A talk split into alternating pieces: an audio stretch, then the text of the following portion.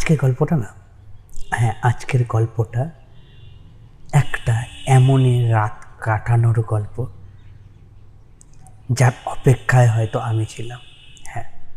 Calling বেলের তীব্র ডাকে, ঘুম ভাঙার পর দরজা খুলতেই বোধ হয় একটু সময় নিয়েছিলাম হ্যাঁ এখনও মনে আছে।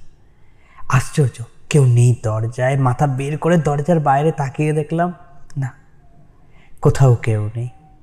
দরজাটা আটকেই বিছানায় ফিরতেই একটা অস্বস্তি বোধ করতে শুরু করলাম। হ্যাঁ যেভাবে দরজার ওপারের মানুষটা চলে গেল, ঘুমও চলে গেল, সেইভাবেই কিচ্ছু না বলে এত সকালে কে এসে খুঁজলো আমাকে? কেউ কি বিপদে পড়ে আমাকে খুঁজতে এসছে না তো?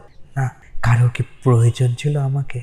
না, আমার কোনো বন্ধু এসেছে। তবে আমার তো কোনো বন্ধু আমাকে না বলে তো আসে না। অন্য কেউ কি ভুল দরজায় এসে এসে, অন্য কেউ কি ভুল দরজায় এসে দাঁড়াল?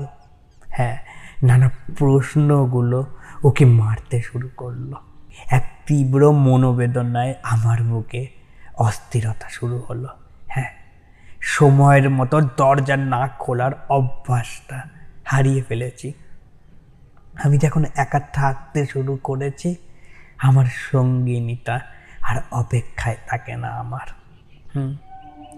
কখনই নিজের জায়গাটায়, তার জায়গায় চলে গেছি, কখনই সে আমার মতন অপেক্ষা করতো। আর আজকে আমি তার জন্য অপেক্ষারত হয়ে বসে আছি, জানি না।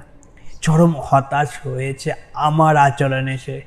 হয়তো হয়তো কষ্ট পেয়েছে বোধ হয় আমি কিছুক্ষণ পরে দরজা খুলে দাঁড়িয়ে থাকলাম, তবুও জানো কারোর দেখা নেই। সেদিন সারাদিন ঘরের মধ্যেই আটকে রাখলাম নিজেকে। রাতের বেলা রাতের বেলা সারাদিনেরই অস্বস্তির গল্প বলতেই আমাকে সে বলে উঠল।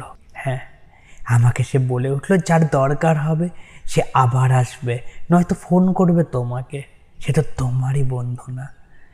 এত অস্বস্তি আর কল্পনায়ের জগতে কেন হারিয়ে যাচ্ছ? দিনরাত বসে বসে। শুধু কি তুমি তার কথাই ভাবছ? এই কথাগুলো মনে হয় আমার ফাঁকা ঘরটা আমাকে বলতে শুরু করল।